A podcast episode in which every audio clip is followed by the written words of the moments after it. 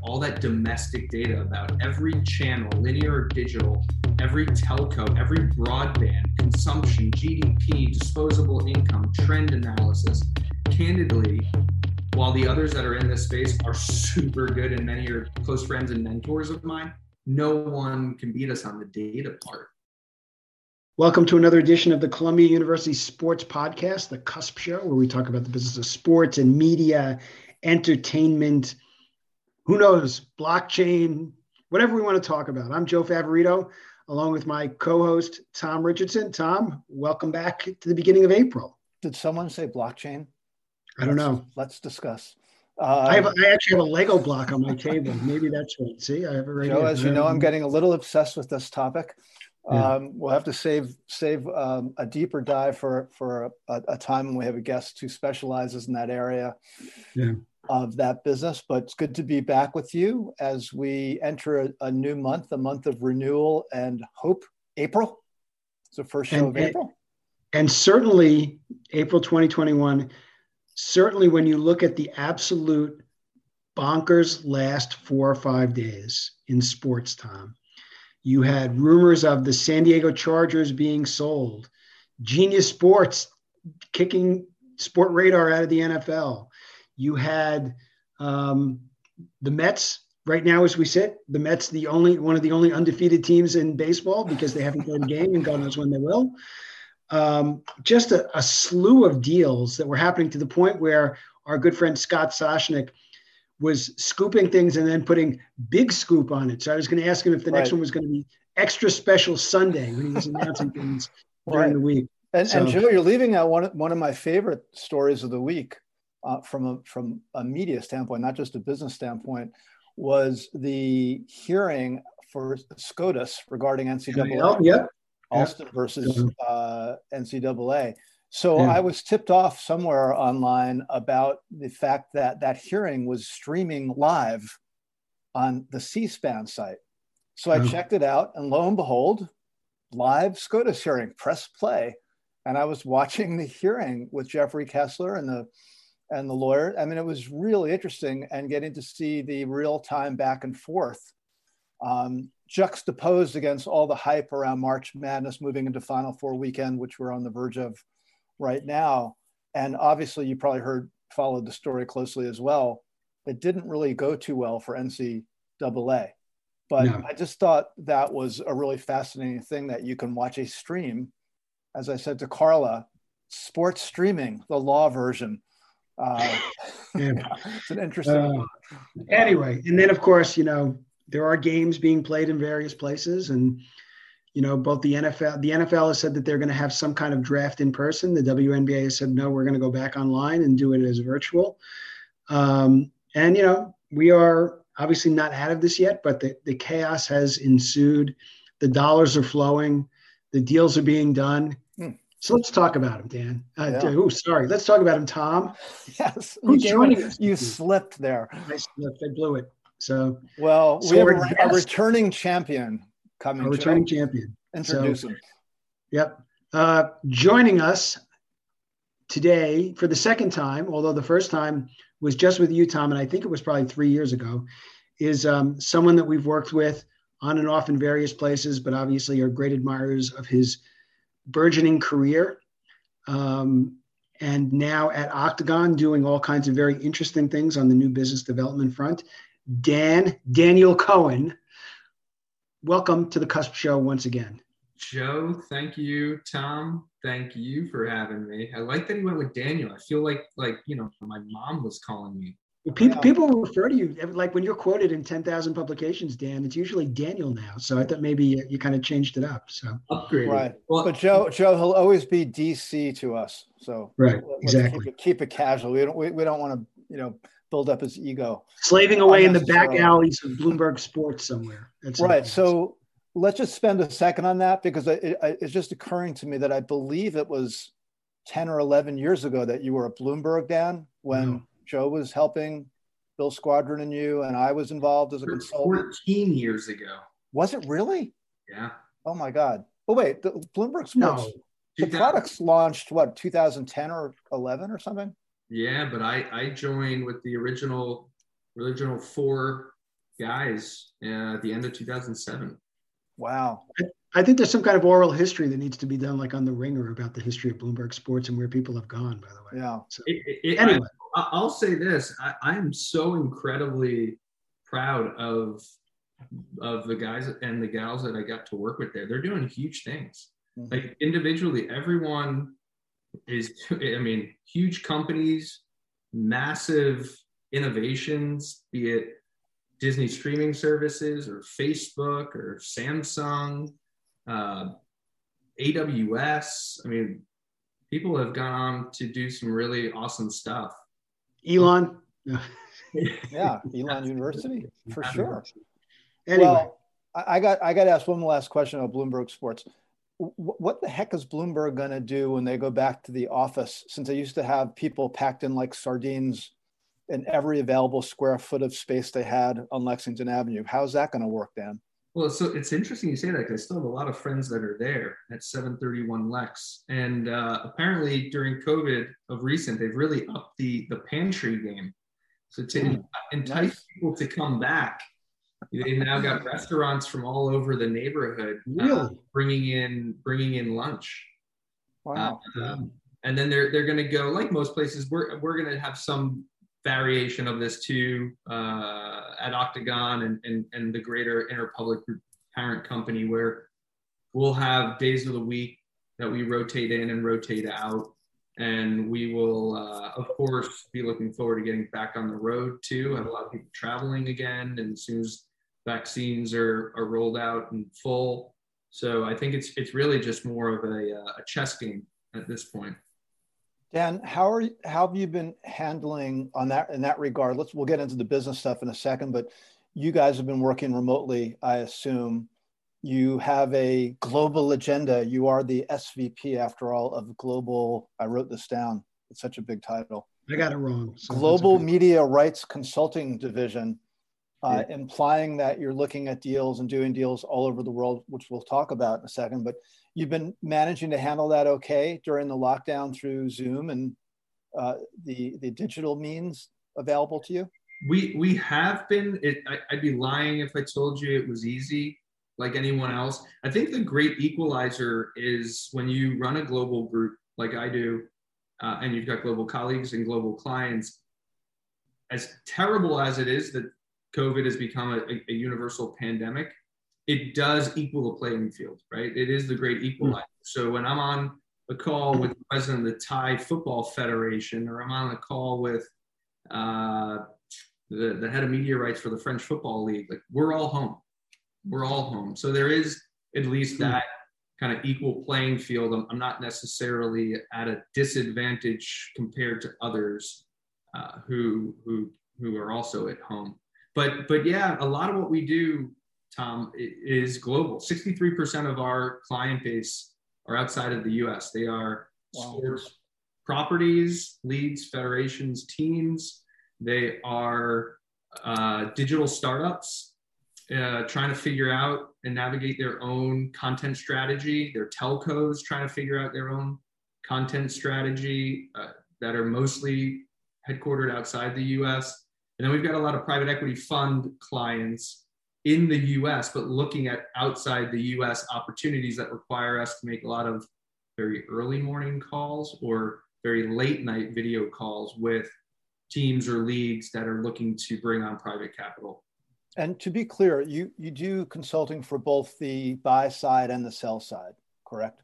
We do. We're very deliberate about conflicts and, and mitigating conflict. So we'll, we'll never we'll never work for a you know property X, Y, or Z in France, while at the same time be assisting um, Canal Plus or or RT, you know, or, or anybody for for what that's worth, L'Equipe or any of the telcos or anything like that. So we'll never be on both sides of the deal. Um, and the strategy work that we tend to do for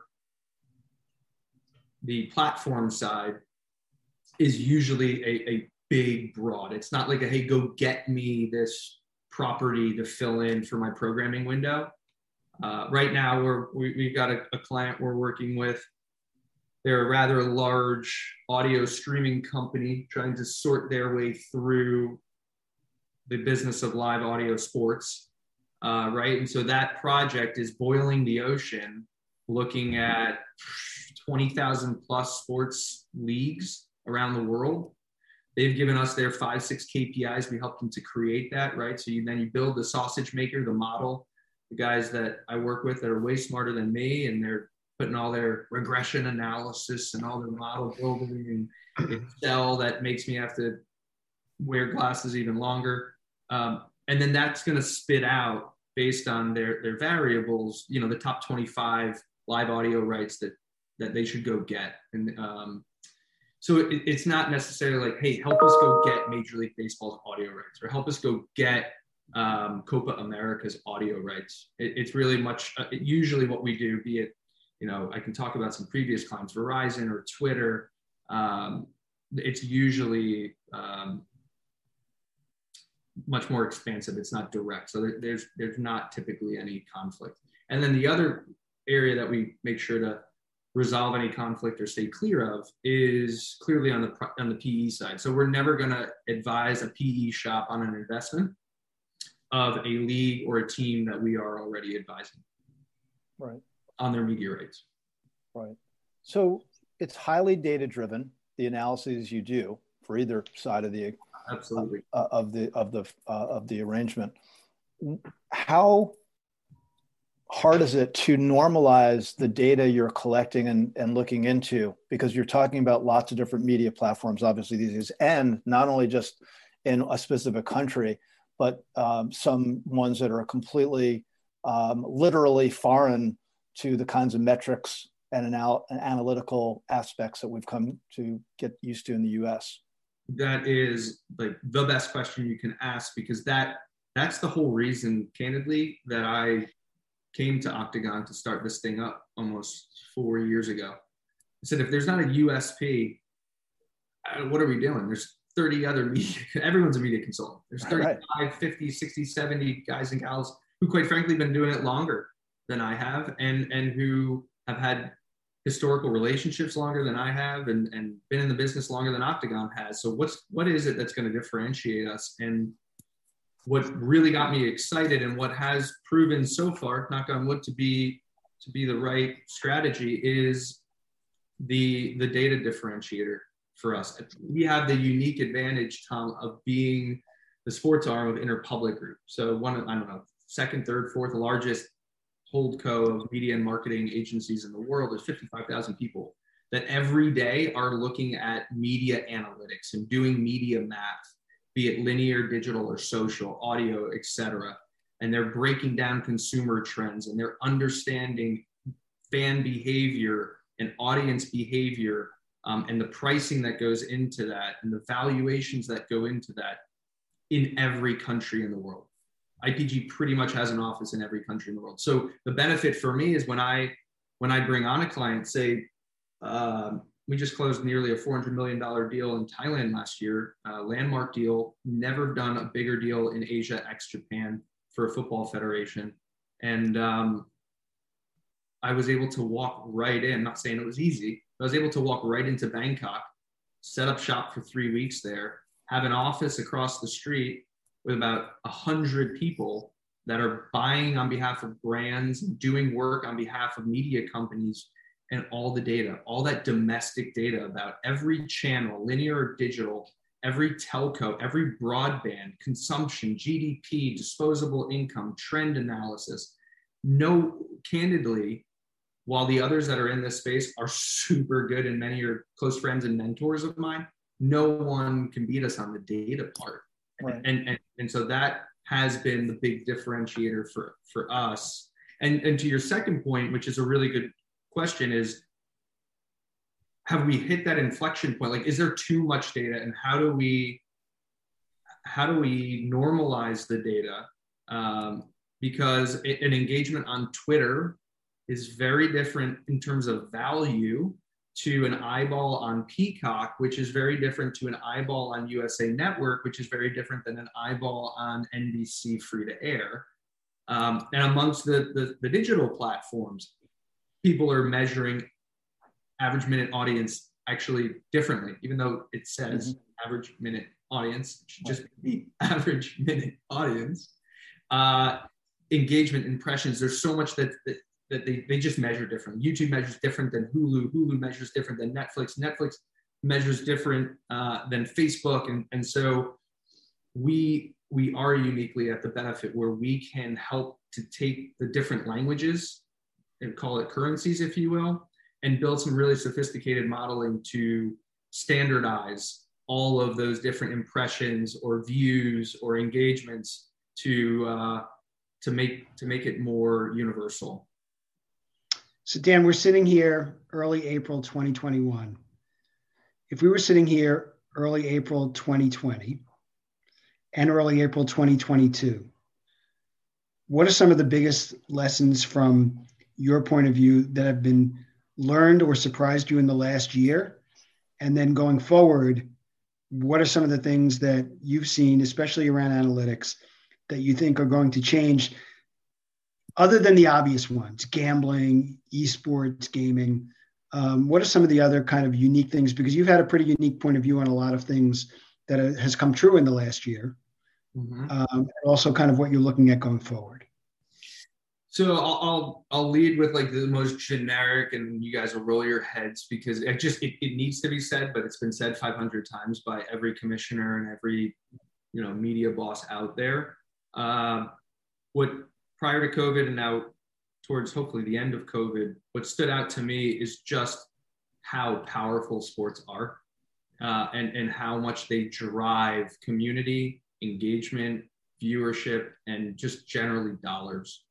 Um, you know, when sports was shut off there for a while, it was incredible to see what the return was like. I mean, let take the NWSL for example.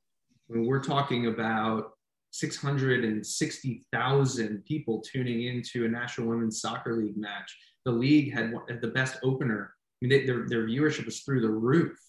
Um, social causes. I mean, we were in the middle. If you if you guys it's sometimes I I I um, I forget how COVID overlaid with the Black Lives Matter movement, all the social injustices, um, but players getting back on the field, kneeling and putting important messages on their on their kits and their jerseys.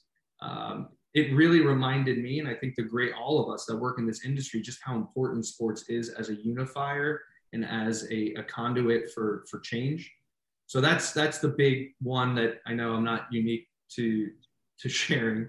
Um, I think a lot of behaviors. I think COVID has really accelerated a lot of different behaviors. I know TR, you're gonna love this one because you I, I credit you when I use this. You've got the little copyright C circle thing when I when I use it. The highlight industrial complex. Nice. Oh, I like that. And, right, that, that's your everybody listening. That's, know where to send the royalty payment. Exactly. But uh, only in crypto though. Yeah, I'm only taking Ethereum right now. I've switched over from U.S. currency. I don't believe in it anymore.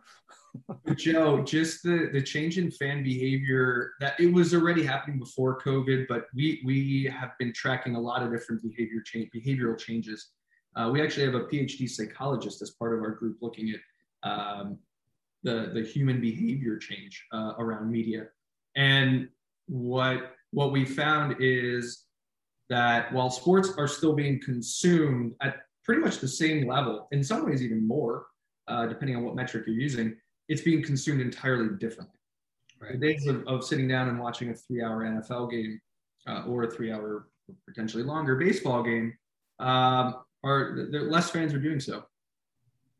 But the increase in catching highlights and engaging with highlights and the next frontier, which will be customizing highlights uh, and personalizing highlights, uh, has rapidly grown, and I think a lot faster.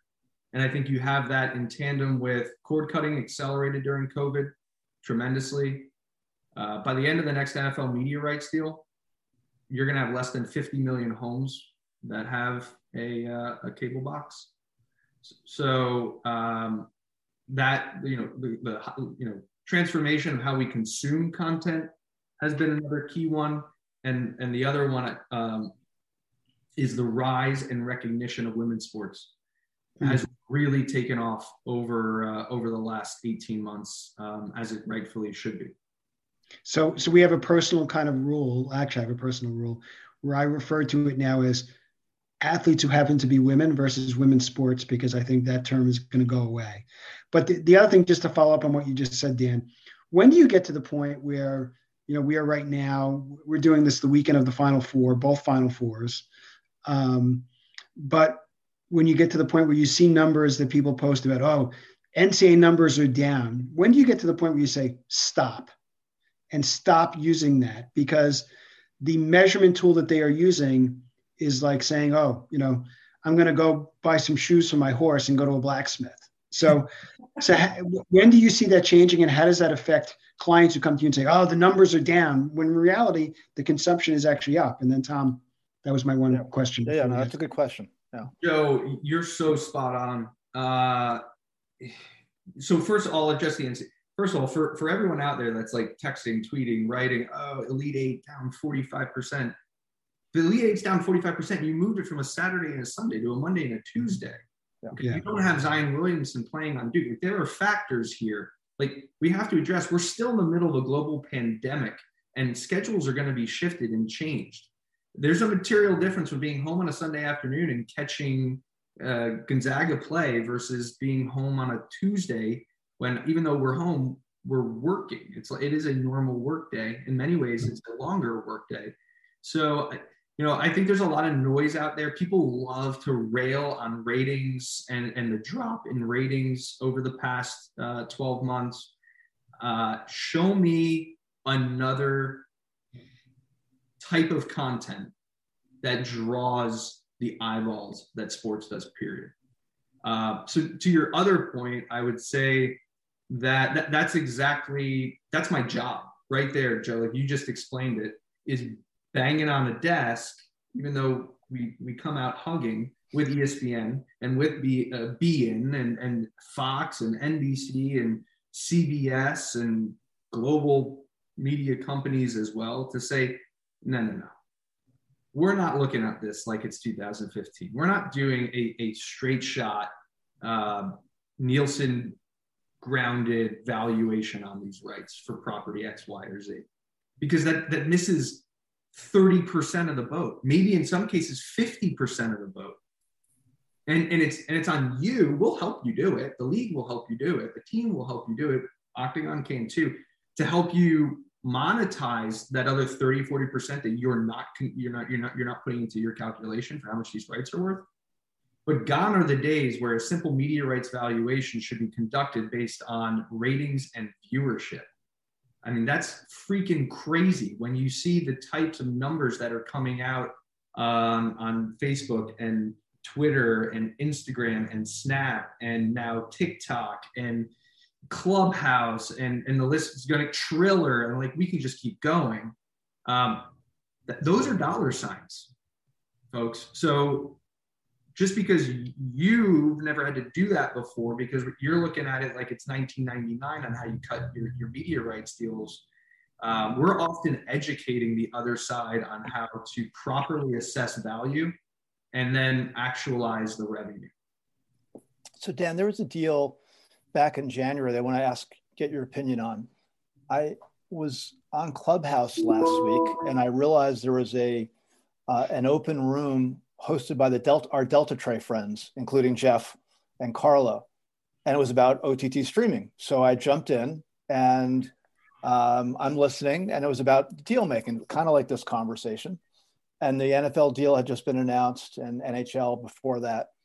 So um, someone made a point about sports gambling, the legalization of sports betting being a big boost to live viewing, which has been a theme in this business now for since 2018 with the with the SCOTUS decision. Mm-hmm. So I thought of this deal that I'm going to refer, tell you about in a second or mention in a second.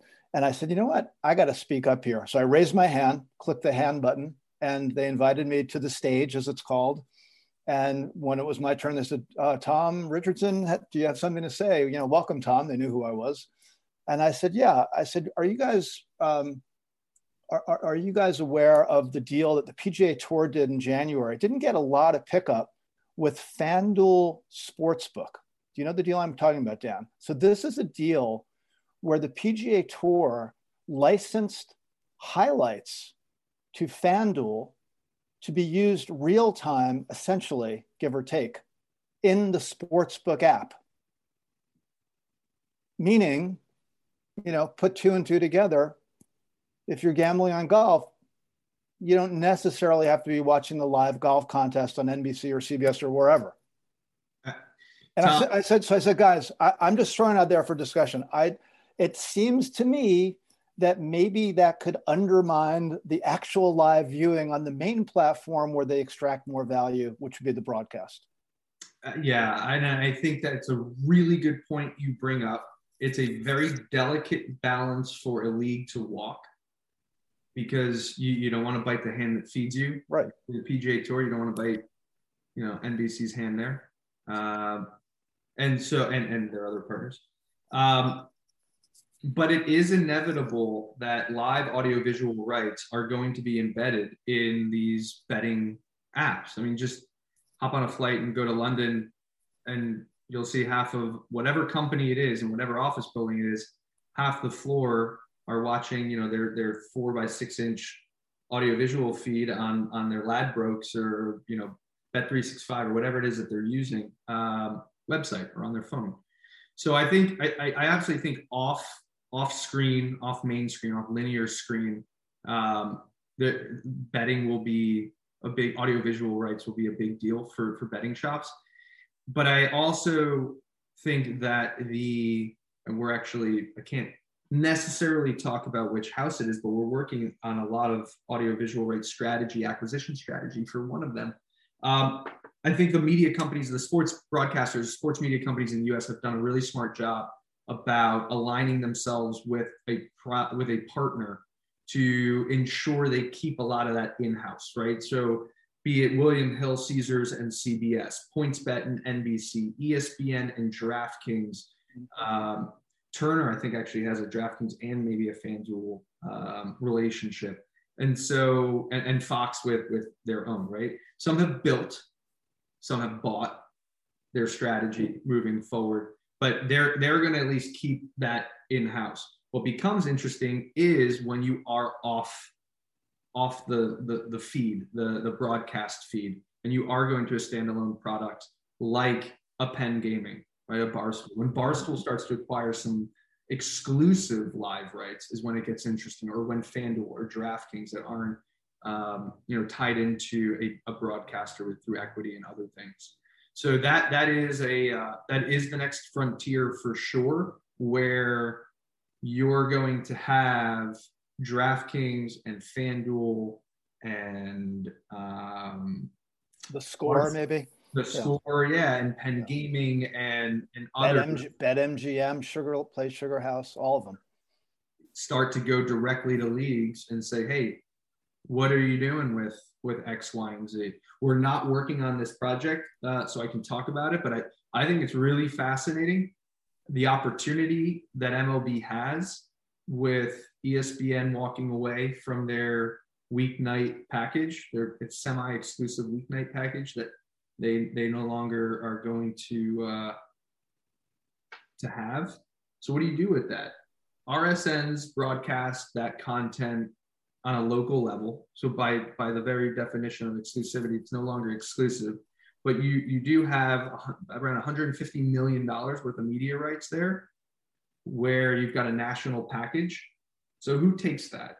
Either a digital player takes that, or a betting shop mm-hmm. takes that and says, if you want, if you don't live within that market and you want to watch the Yankees play the, the Texas Rangers, and you don't live in Dallas, Fort Worth area or the New York tri-state area, the only place you can watch that is on and name one of the companies we just named. So now you can bet on it, but as a vehicle to drive subscribers, as a vehicle to drive customers, sports has always been used as a driver, be it for a telco or for a social media company or anything. So why is it going to be any different for any of these independent, non-affiliated, or non-owned by a media company and network betting shops. I, and, and you know, it'll be a big part of the plan. Just a quick follow-up, Joe. Um, mm-hmm. But if you if you obviate the need for engaged fans to watch the live broadcast, provide them the best of, meaning you're stripping out the advertising, they're just getting truly what affects their gam- their gambling interest. Yep. Then aren't you shooting yourself in the foot because for every lost rating point, you're not necessarily going to make that up with equivalent dollars necessarily in those licensing deals? I know this is getting a little wonky, but it's a really interesting question. Well, I, what, what, what I'm sure that the commissioner and you know with Jay Monahan and Rick Anderson and Chris Wandell and the folks at the PGA Tour thought about was, you know, what's what's the value proposition here? How much are we getting paid upfront minimum rights fees from uh, FanDuel? It's FanDuel, right? Yeah. yeah.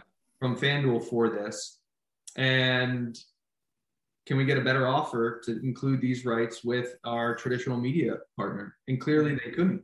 Yeah. Um, and so if I'm, let's just use NBC again, I'm, I'm I don't love that plan, but I wasn't willing to pay for those rights. Um, and so PGA Tour, I mean that, without going into details, PGA Tour got paid well by FanDuel for, yeah. for those rights. So they'll they'll more than make up for it but here's the other thing I would say too: PGA Tour is not not stupid. No, a lot of smart people work there. They're going to make sure that, and, and, and so is let's just use NBC again. So is NBC, right? They're going to make sure that that product on linear is vastly different mm-hmm. than the product that FanDuel gets. Mm-hmm. Be it the amount of content, be it the coverage, the commentary, the graphics, all of that is going to be a very different experience and for your hardcore fan, um, and even probably your your your just average fan, they're going to still tune into the linear broadcast. Dan, um, we've seen in the last I don't know, a couple weeks, obviously, the new Amazon NFL deal, the NHL taking an equity stake in a gambling property. Um, as you look to as brands or as brands as leagues with rights or anybody with rights globally, start to look for more revenue streams and keep cutting up the pie. What are some of those unique verticals? Streaming could be one of them, but even more granular than that, that people will say, we're going to go sell this part of our rights. And nobody has thought about this. Like, you know, we're going to sell, you know, the, NF, the NBA is going to be the first team to sell their rights to Mars, you know, something like that, you know.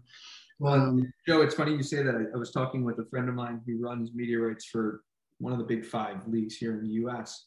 And we were joking that by the end of the NFL deal, we could all be potentially watching another sport. You know, so I'm using 2032 as example. By 2032, we might all be watching the World Series on our Tesla monitors in our cars, right? Like who? Like you're right. It, it is. That's what makes this industry. That's why I love being in the industry I'm in, because it's always changing. And over the last five years, it's it's changing at like 500 miles a minute.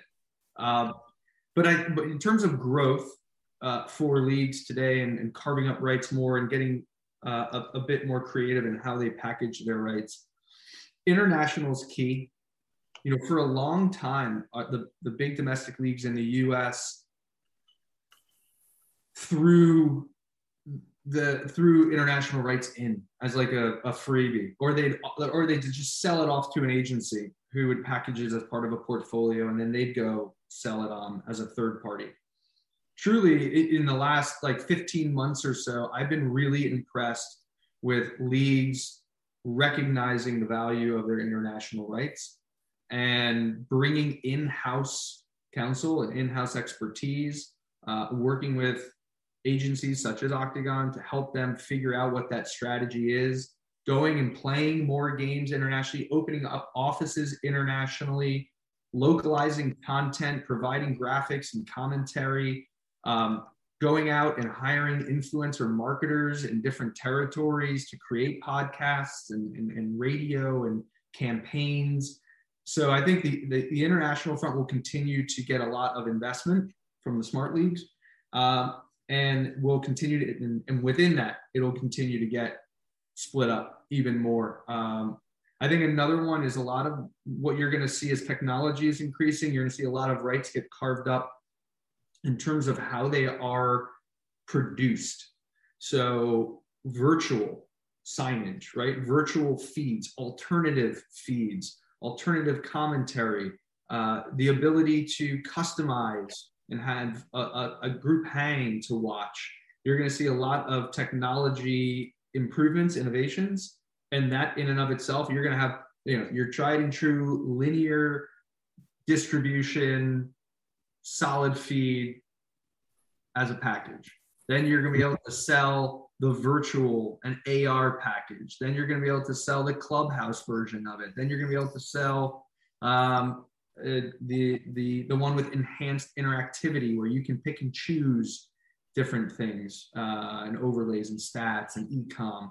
So I think you're going to see a lot of technology slice and dice rights even more so.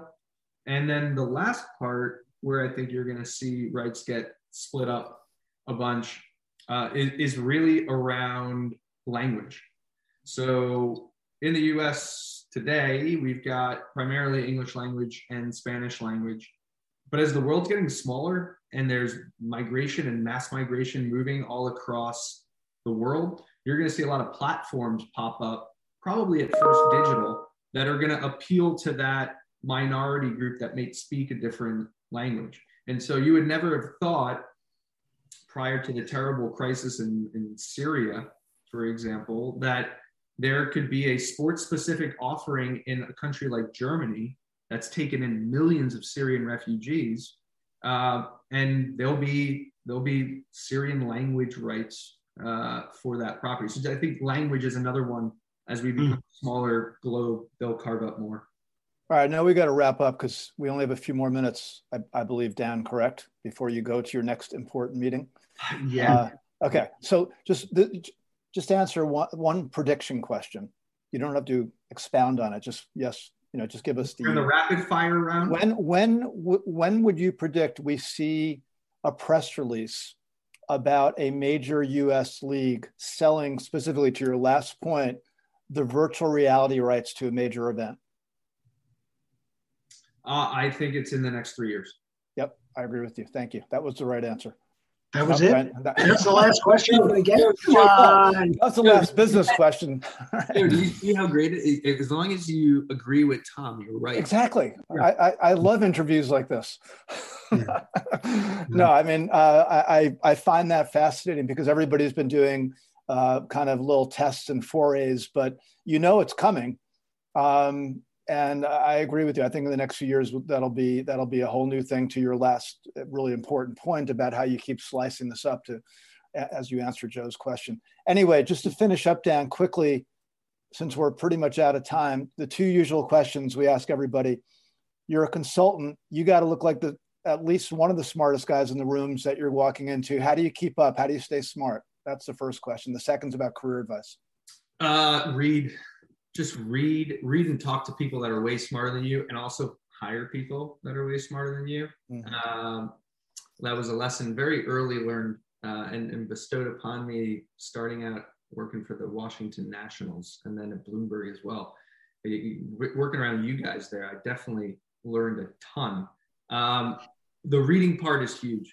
You, you need to put aside two hours a day easy.